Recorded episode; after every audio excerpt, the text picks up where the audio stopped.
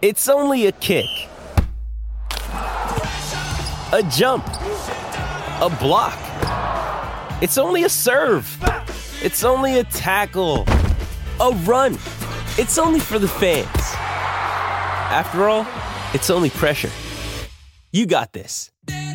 Adidas.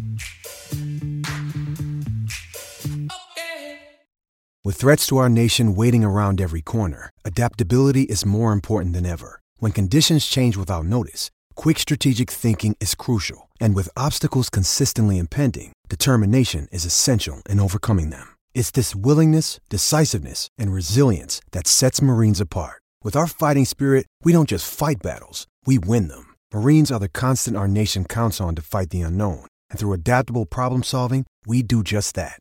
Learn more at marines.com.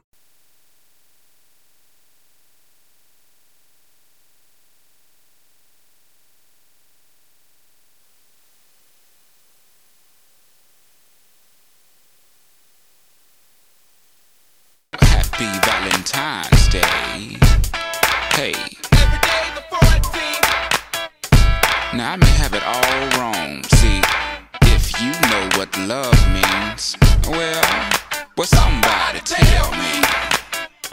Cause they just don't believe in me.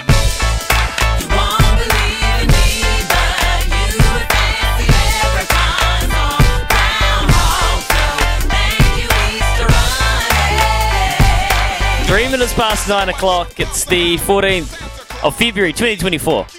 Listening to SENZ, Steve Devine and Ricardo doing a super job through to nine o'clock. While Izzy's on the, the donut, as Ricardo said in his words. Quite good, really. Uh, fantastic day. Dawn down here in Canterbury. Beautiful. I hope it's well for you around the country. Just did a little scan of Met Service. It looks like it's uh, stonking. Actually, Brian, a little weather check with you. I'm up in Auckland this weekend, or Waiheke Island, for a bit of a, a, a wedding do. How's how's the weather up there? Just give me the vibe. It's beautiful. Uh, it's a bit chilly in the mornings, but um, it just Yeah. by the afternoon it's stonking hot. It's that's February, late February for you. We are halfway through the second month of the year, and we've got a, uh, a nice little one-hour show to get you through to the Test cricket coverage live from Seddon Park uh, with Daniel McCarty and his cohort from 10 o'clock here on SENZ. So, Louis here to see you through till 10, and I want to do some talk back with you. 0800 150 811 around 9.30. Let's talk the cricket. Rachin Ravindra, Chin, as they seem to be affectionately calling him. Fantastic. Taking wickets for fun after he was scoring runs for fun. That's awesome. I tell you what was awesome was actually good to see the South Africans be able to dig in. What did you make of their decision to bowl? Sorry, to bat first.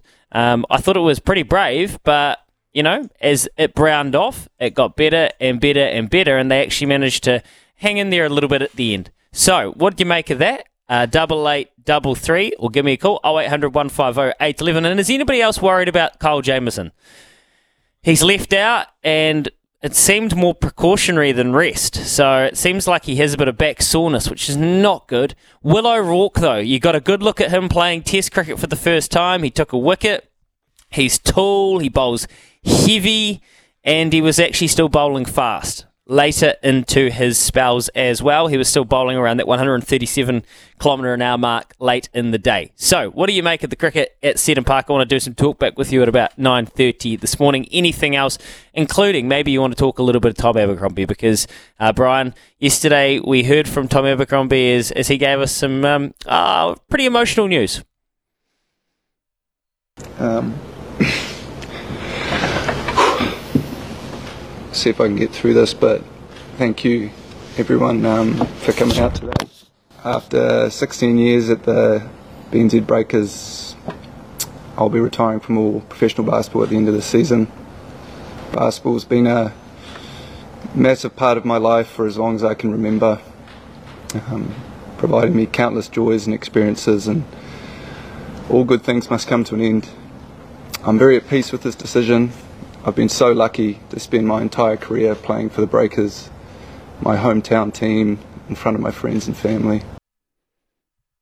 Well, a company man right to the end, really. The BNZ Breakers, there, there you go. I mean, that says it all. He, he's a legend of New Zealand basketball, of New Zealand sport. And he's, uh, after signposting it for a while, he's decided to move on. 16 long, beautiful seasons. A man who shared four championships with them and a lot of playing time on the court is Alex Pledger. We, we get to chat to Alex every once in a while on SENZ. He's very good with his time. Morning, mate. How are, how are you? Uh, morning. Yeah, I'm not too bad yesterday, it's um, we've probably been waiting for a little bit, but he's battled back through some injuries for uh, some severe injuries actually over the last couple of years, and he's um, been doing a hell of a job for the club he loves so much. But we heard that officially this is maybe the last home game Friday night for Tom Abercrombie for your beloved Breakers as well, Alex. It's um, an amazing career and a, a pretty special bloke, isn't he?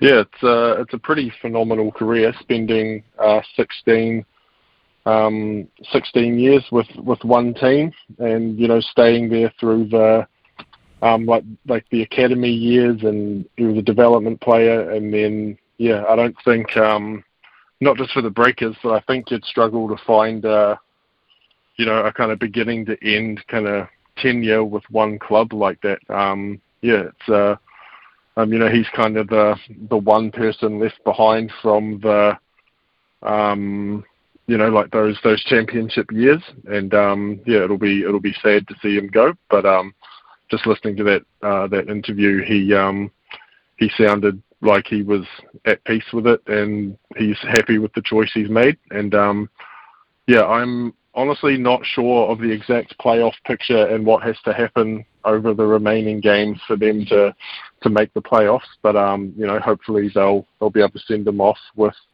with ring number five. Yeah, I mean, it would be a hell of an effort considering, and I don't know how much you've watched this year, Alex, but the injuries they've been through and, and Anthony Lamb's um, recent ones are a pretty devastating blow. Look, basically, if they can beat the Bullets on Friday night, they give themselves a very good chance, and it's all but, you know, secured that they'll be playing. And if they can beat the 36ers as well, they definitely will be. They're right in that sixth position at the moment, but very, very good chance that they won't have another home game. You make the point, 16 seasons, it's kind of Dirk Nowitzki esque, isn't it? And we're kind of looking around um, modern professional sports teams wondering how many more of these sort of one club men you're going to get, or women as well, I suppose. And Steph Curry's hanging in there with the Warriors. Um, but the, the further it goes on, the and the longer the, the tenure goes on, the kind of harder it can be for sometimes for the team and the player to justify staying there. So it, it clearly shows that he's got a special bond with the Breakers. Yeah, and I mean, yeah, it's as I mentioned before, you know, not many. I, I think you'd struggle to find throughout the history of the NBL one player, a, a guy being with one club for that long and I think you know the fact that he's been there for so long. Um, obviously, he's been an incredibly productive player on court um, through the majority of his career. Obviously, over the last year or so, he's um, you know slowed down a little bit in terms of production, and that happens to everyone when they get a little bit older. But um, you know, his just his overall IQ and his smarts um, and just his leadership qualities and overall character. You know, um, you know, a lot of basketball fans judge whether a player is useful.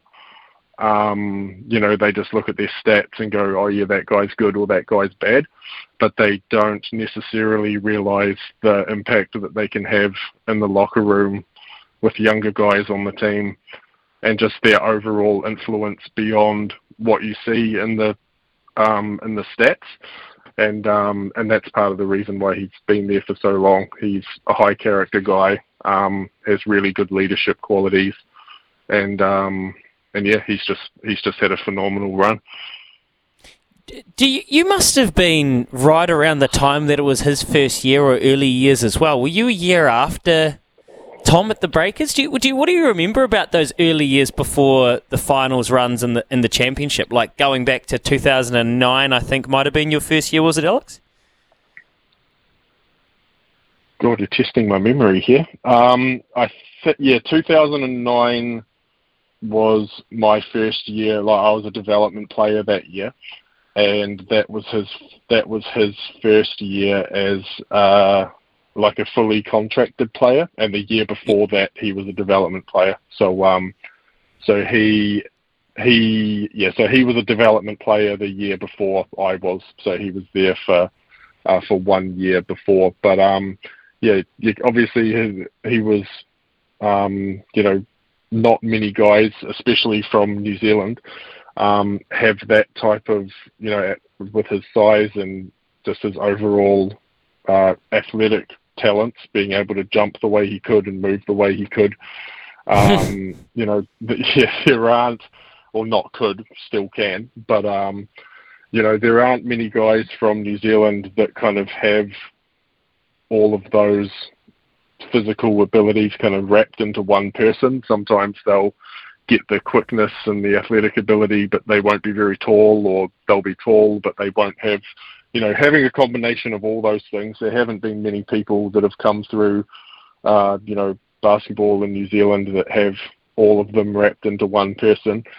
And uh, yeah, just watching them make improvement uh, after improvement year after year. I think can't remember what year it was. It might have been the year we won the second championship. Um, he was first team All NBL and yes. was you know and was probably um, was probably the best two way player in the league in terms of you know being a, an impact player both on offense and on defense. So you know seeing him uh, you know, get to those heights. Um, you know, he he was one of those players that when you were on his team, you kind of he he'd he'd be one of those guys that would make just one or two highlight plays a game where it was kind of like he's the only player in the league that could do that, whether it was catching a crazy alley oop or you know blocking a shot that requires a 50 inch jump.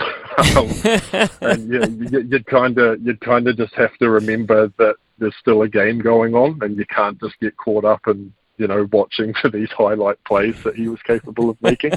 but um, but yeah, it was um, yeah, it was uh, uh, it was pretty it was pretty cool to be along for you know nine or ten of those uh, 16 years that he was there. Uh, it was, it was, I mean, those are. Uh, it's kind of it's funny, eh? Like as time goes on, what we're 2024 now. Like thinking back to, and it must be so fond for you thinking back to those 2011 and 12, 14 seasons, and and um, like it's just what a team you guys had. Like the, the, some of the characters on that team and the way that you guys played, and you kind of had the whole country behind you. It was pretty special memories for me as a, a like a fan. I can only imagine that like when you get chances to think back, when you got, uh, you know, I mean, this is probably the last year teammates that'll retire. to, to, be fair, because you guys are all getting old on, but it's um, it's pretty amazing. And just to your point around being an all-round player, how about this, Alex? He's most appearances 425, points 4,434, most field goals field goals made um, 1536, most three pointers made 568, free throws 794, steals, blocks as well. I mean, when you kind of put it like that, obviously longevity comes into it, but you talk about an all-round skill set, don't you? Yeah. Well, so he finally finally took my blocks to record, did he? I might have to come out of retirement and try and get it back. but um, but yeah, that that but that just um, yeah, that just speaks to um, you know his not just his overall talents, but um, you know being able to sustain such a high level for such a long time. Um, you know, there are guys who can be who can be good for a little while, and then you know, for whatever reason, age or you know, th- there are a lot of injuries. There are lots of things that can cause it, but you know, being able to you know stay at such a high level for such a long time, um, yeah, not not many people have had the ability to do that. Yeah. Yeah, no, it's it's amazing, really. Did he ever put one on you in in a um, like a gym run? You know, he, he obviously smoked Jaren Jackson Jr. that one time, which is actually that's aged so well because he's yeah, gone on to be him, like a with him a defensive yeah, player of the year. Yeah, that's right. Yeah, like um, you know, yeah, there probably was. I don't remember one quite that bad, but there's if you watch through the practice tape, practice tapes, there's probably one in there somewhere. yeah. Okay. Well, well, we'll move straight on. Hey, um, the, the the league has obviously come a long way as well. From I mean, that's the other thing. Like he's kind of, and you too to a degree, is like from the the late two thousands through to now. It's completely, especially now, it's a completely different shape and face of the league, isn't it? Obviously, imports have been a massive part of it, but with the kind of next star element nowadays. Um, the, the, you know it's a very commercial league now, the NBL, and um, I, I, I don't know. Do, do, you feel the way that the, the game is played in the NBL and basketball is played in this part of the world has changed in the kind of the 15, 16 years that Tom was playing and, and when you were there as well? Yeah, well, I mean, obviously, just in regards to the league, you know, if you look at the, um, you know, just uh, how things have improved from you know ten years ago to now in terms of just where the league is in terms of the imports and talent that it's able to recruit um, to bring in. The the Next Star program means that the you know the the NBA scouts um, and NBA teams and GMs and stuff are you know keeping a very eye close eye on those on this league, not only um, not only for you know those next star players, but seeing if there are any other kind of hidden gems in this part of the world as well. You know, quite a few players who weren't next stars, you know, have gone on to have um, careers in the NBA uh, over the last couple of years, and um, again, you know, the quality of imports, moving the league, moving from um, two imports to having three. Um, and just you know improvements to the salary cap, meaning that they can recruit that type of talent. Um, and yeah, it's just phenomenal to see how much the league has grown over that time and how it continues to grow. And um, yeah, in terms of the the style of game, you know, it has it's not just evolved in uh, in the Australian league. You know, it's evolving worldwide in terms of the you know how fast you know how fast people play and you know where they're you know, people say it's becoming kind of posi- positionless. You know, it's not. You know, you don't have your kind of stereotypical, you know, point guard, shooting guard. You know, your two forwards and your centre. It's kind of, you know, you have a lot of versatility among lineups with guys who can switch on defense and defend multiple positions and are multi-skilled at the offensive end. I think just the game globally um, you know, has really has really started to improve, and you see that with uh, you know the international players who are kind of taking over the NBA at the moment. Um, yeah, yeah, yeah, I think yeah, yeah. Not, not not yeah, not not just in the NBL, but the game worldwide. Um, you know, it's just continuing to improve and uh, and get better.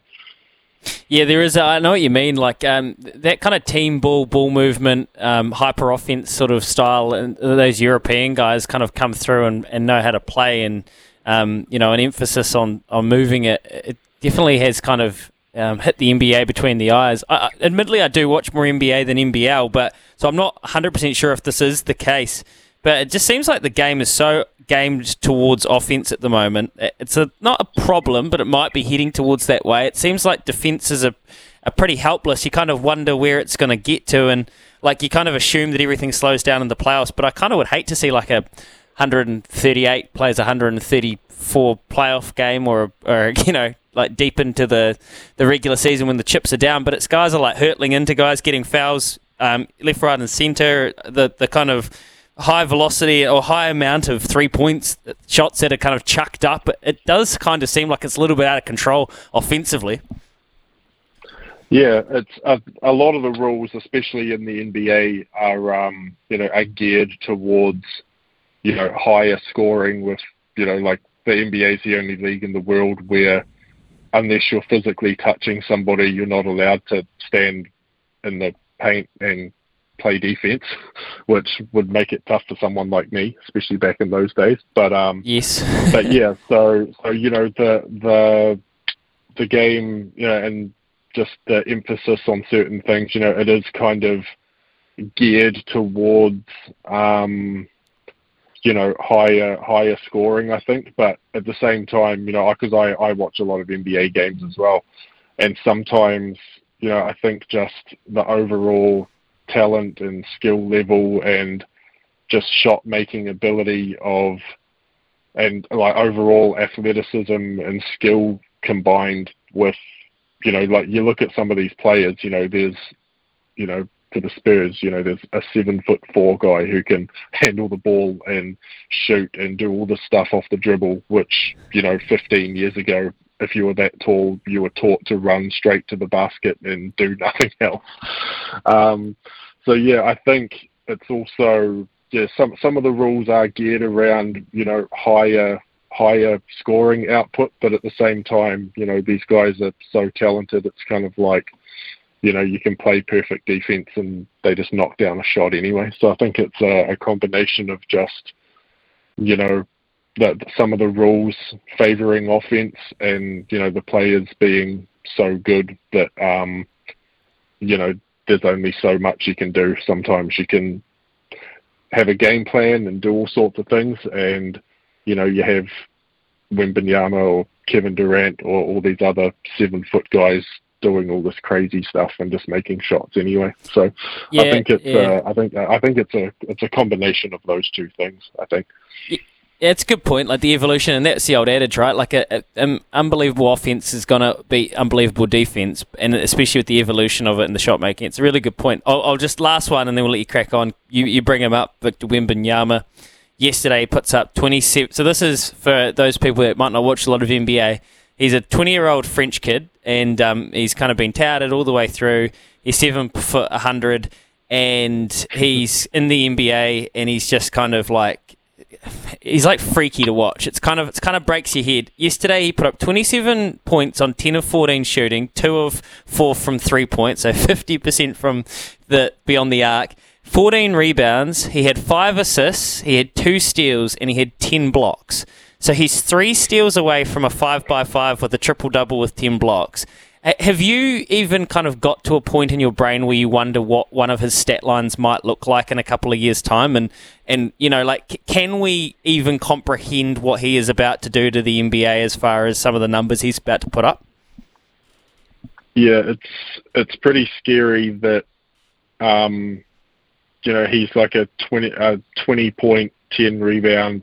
You know, I think he's averaging like three or three and a half blocks, something like that per game. As a rookie, he's played. I think he's he's played probably 45, 50 games, and this is the worst he's going to be. he's going to. He, he's yeah. th- This is this is probably the worst version of him that you will see until he gets to that later on stage in his career and he starts to slow down just like everyone. But yeah, he's yeah. There's as I said before, there's never there's never been anyone like him in the NBA before. A guy with that size who can handle the ball and can shoot and basically a, a guard who's you know four inches taller than I am. Um, yeah, there's there's never been there's never been anyone like him. It's kind of like he could be like a, and on top of that, he's not just a he's he's not a guy with you know a 40 inch vertical or anything like that, but he's um, very fluid. He moves very well. Um, he's insanely skilled.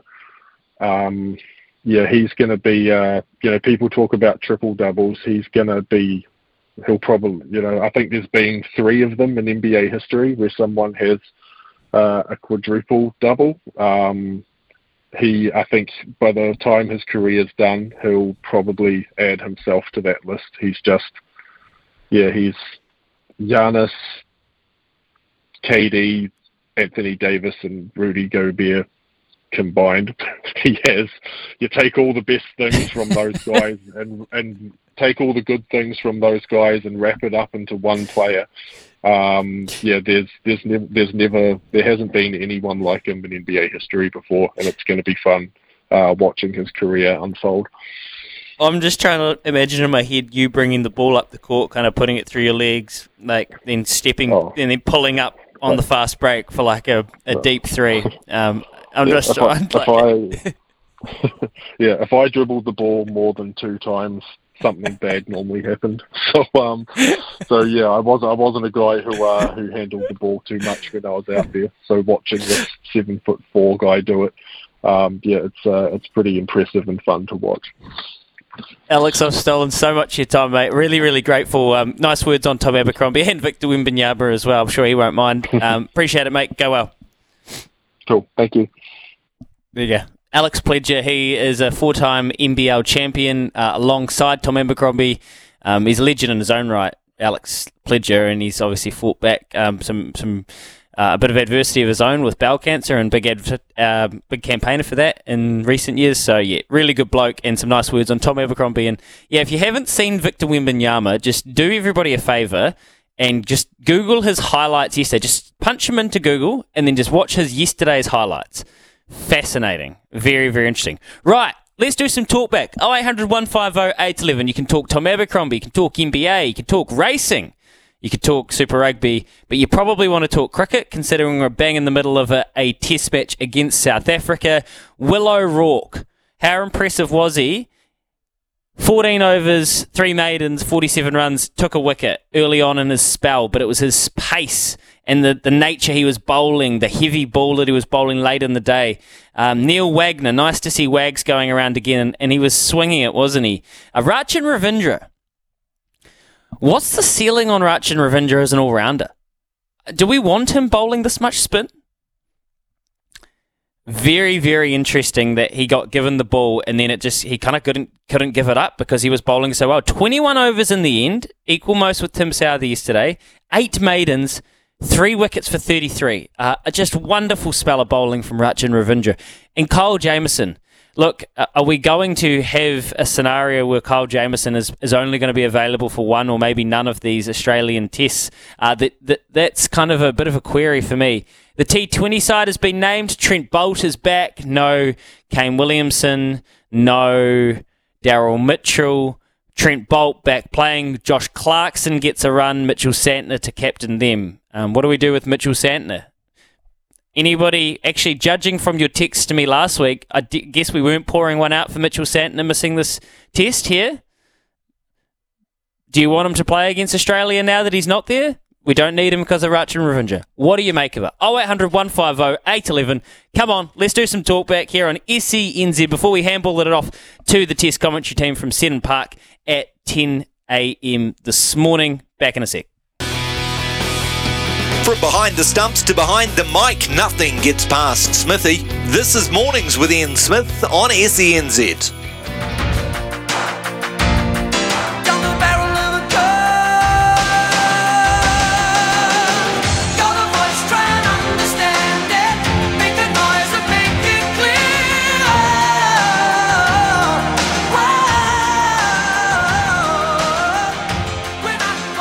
Twenty-six minutes away from ten o'clock. Give me a call. Let's talk some cricket. 0800 150 811.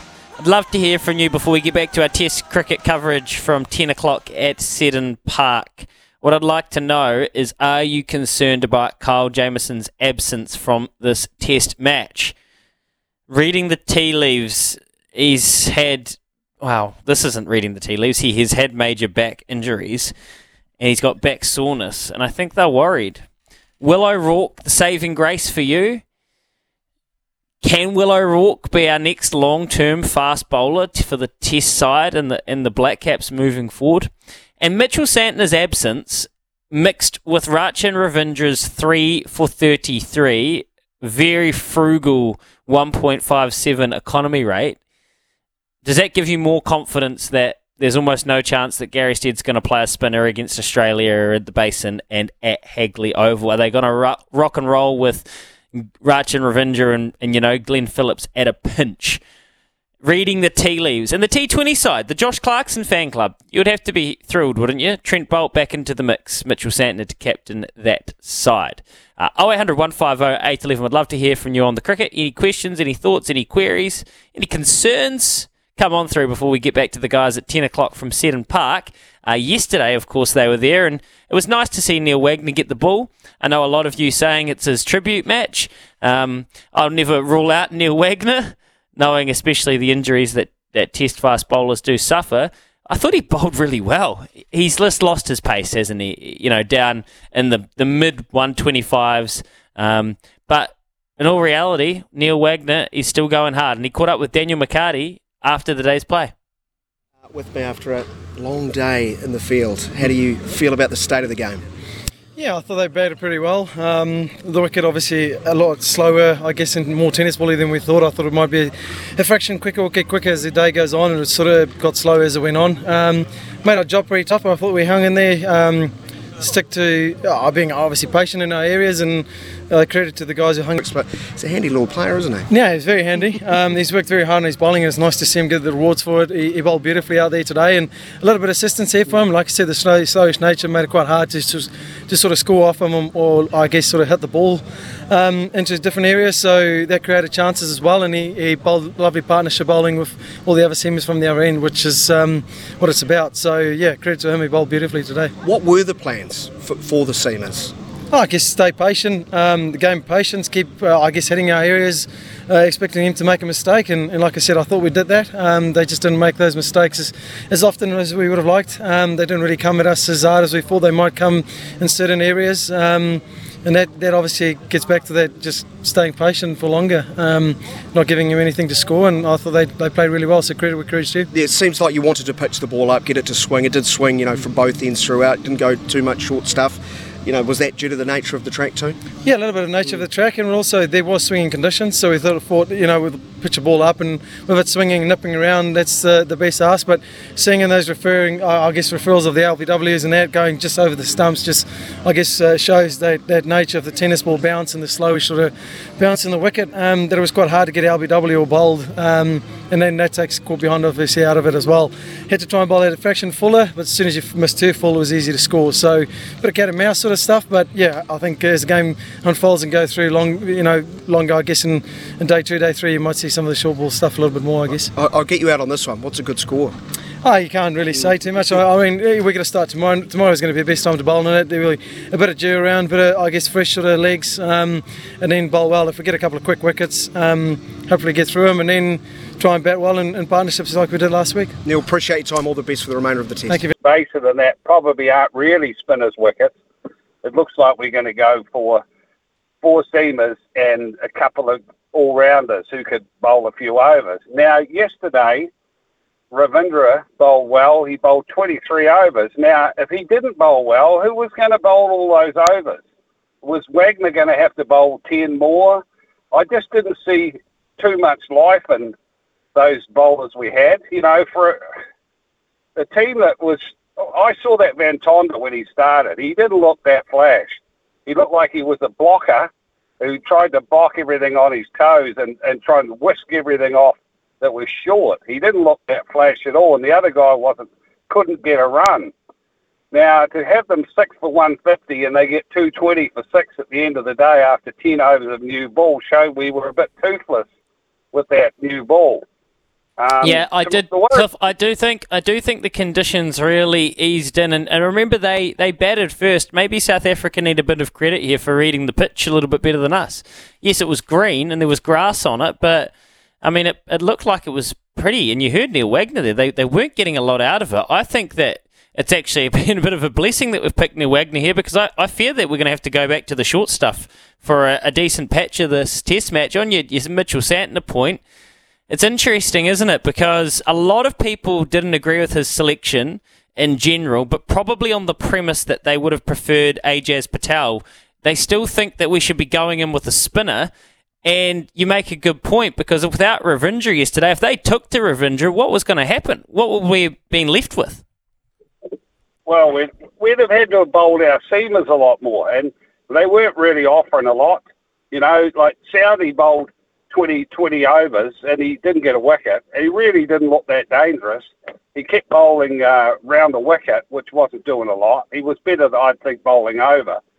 But at the end of the day, if Ajaz Patel never even got a contract, the guy doesn't even get paid by New Zealand cricket, doesn't get picked in any teams, and we still talk about him as though he could be playing, but it looks like they don't want him because he's not a good enough batsman. Mm. We yeah. Well, I, I don't know if it's I don't know if it's the betting. I mean, it, it would be a, a, it would be a bizarre reason to not a, not pick a uh, a spinner that's taken 10 wickets in an innings. And, you know, I know that's different conditions and a few years ago, but he never really got a fair shake, did, it, did he, Ajaz? I, I think it's more our mentality around spinners, Cliff. Look, I appreciate you, Cool. I think you made some good points there, actually, around Rachin Ravindra and, and some of the team selection. Here's a text from Patrick. Hi, Louis. I fear a little for Rachin Ravindra, uh, off what Cliff's saying, Reed being used as an all-rounder. If he was playing for Aussie he would hardly ever bowl. Not because they have Nathan Lyon, because they wouldn't want to ruin his batting talent. Get Ravindra batting at four and bowl him minimally.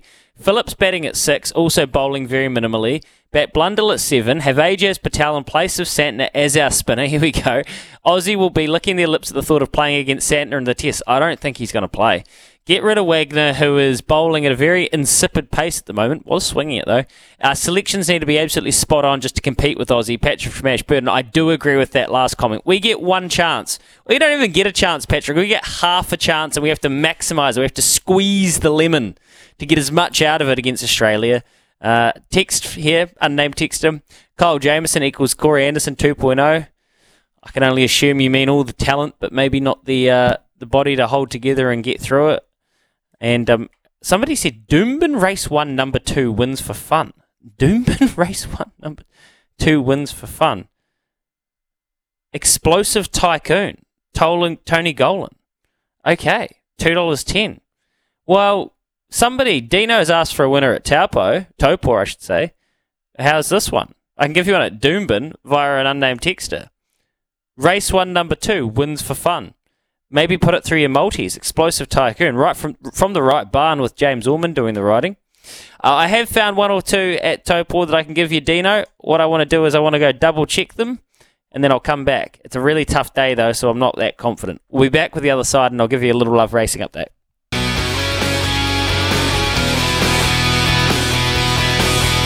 From behind the stumps to behind the mic, nothing gets past Smithy. This is Mornings with Ian Smith on SENZ. 10 away from 10. Let's keep talking cricket. We've got Josh in Auckland. Josh has the 09 this morning, mate. G'day, Louie. Cheers for having me, mate. She's uh, sunshine and rainbows, not a cloud in the sky, which is all good stuff. Very good. Now, you've obviously been watching the uh, cricket yesterday. We're back. Uh, I'm a little bit worried about Kyle Jamieson. I'm a little bit worried about what we're going to do with the spinner against Australia. But Will O'Rourke's a bit of a bright spot for me. What about you?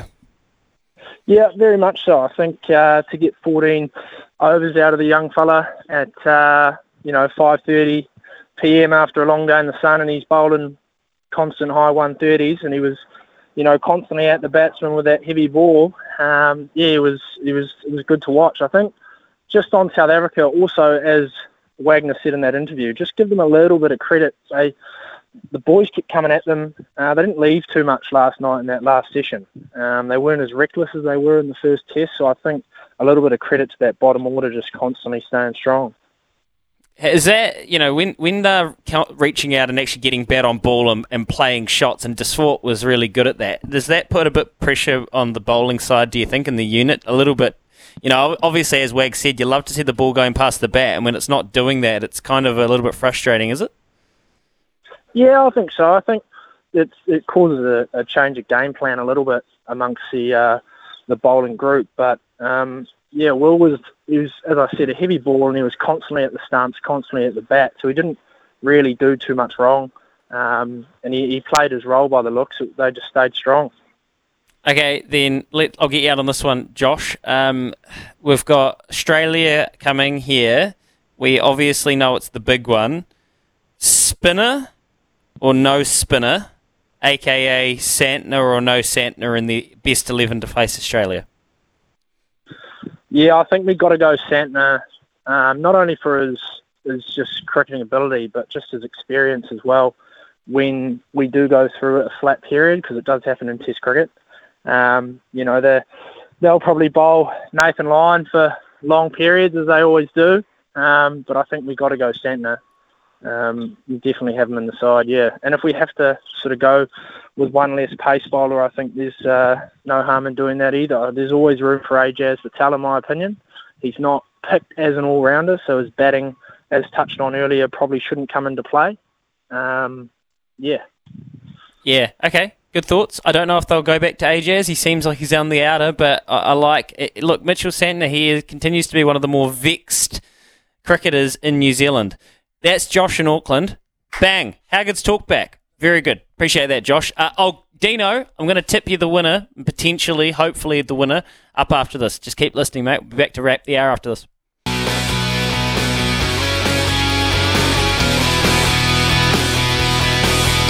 From behind the stumps to behind the mic, nothing gets past Smithy. This is Mornings with Ian Smith on SENZ. Okay, let's wrap the show up and handball it across to McCarty, Smithy, Coney and Co. down there at Seddon Park for a uh, another wonderful day of Test cricket. Louis, do you have a winner at Toport today? Well, I've looked so hard for you, Dino, just for you. And honestly, there's a couple of well-bred fillies that I don't know if I want to back, but I want to watch. Irish Irish Legacy in race four and Illimitado in race two, both from the Wellwood James barn. They know how to deal with a very well bred horse. Maybe if you wanted to have a small bet, Larado, race three each way, eight dollars two forty, more on the place than the win. Larado, race three, eight dollars two forty. I'll give you that each way, but I couldn't find anything I loved to be honest, Dino. Um, apologies for that. Morning team. Should have dropped Southee for Santner. Easy to say afterwards, but I don't think Southee can do it against the Aussie batters. They will murder him. Gentle slowdowns. Cheers, Cameron. Oh, Cameron. Appreciate that you've got an opinion, but i got to disagree. I think Southee's swinging it and bowling in, in zones as good as he ever has. Yes, he's slower, but I don't think you can be dropping your captain. Um, what do we have here? Nothing wrong with Rachin bowling. It's not like he's going to forget how to bat, and actually, Aussies to give the ball to Marnus and Mitch Marsh to bowl as well. Yeah, look, long term, he's definitely a batting stud, but there's no issue with him bowling, especially if he bowls as well as he did yesterday. Test cricket on SENZ. Wonderful. Love it. McCarty up next.